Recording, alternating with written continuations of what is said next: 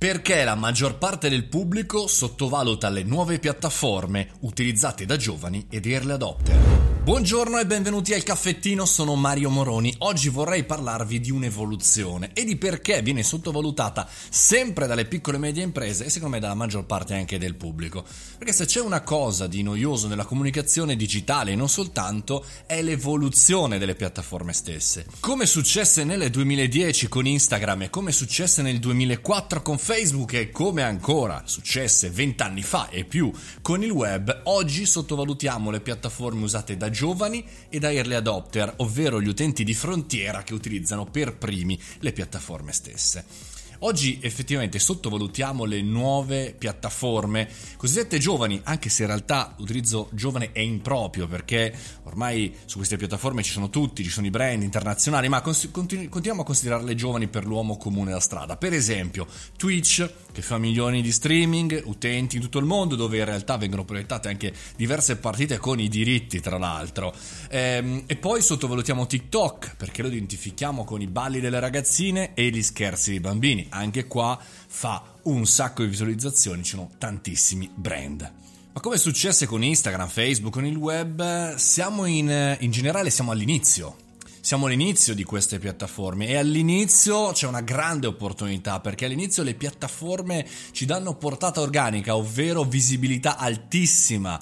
Eh, la piattaforma accoglie tutti, gli dà visibilità, gli dà notorietà poi, man mano che queste piattaforme social crescono, diminuisce la portata organica, ovvero quella naturale, e ti tocca pagare. Ma perché?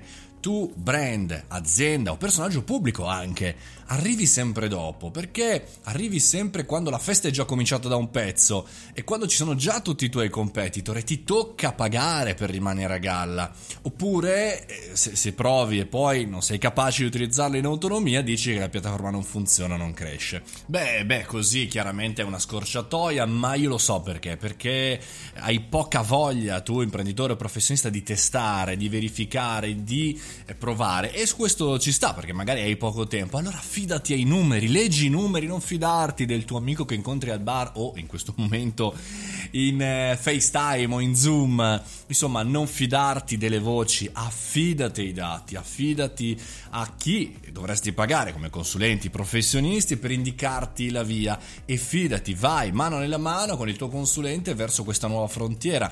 Perché non c'è una eh, scelta. O hai un sacco di soldi e allora allora puoi aspettare che diventi eh, resident questa piattaforma diventi stabile per poter pagare di advertising oppure ti fidi perché l'alternativa ancora è uscire e stare fuori sei noioso se non scegli quanto la solita evoluzione delle piattaforme di cui abbiamo appena parlato, sempre nella stessa identica maniera. Sii furbo e studia, capirai cosa accade e come anticiparlo, ma soprattutto da professionista imprenditore verso un futuro che si può percepire. E con questo concludiamo il caffettino di oggi. Se vi va, veniteci a trovare questa sera live show. Ci sarà Andrea Sant'Agata, il direttore generale di Mondadori Media. Ci parlerà anche lui di TikTok e di come i suoi brand stanno avendo successo anche lì.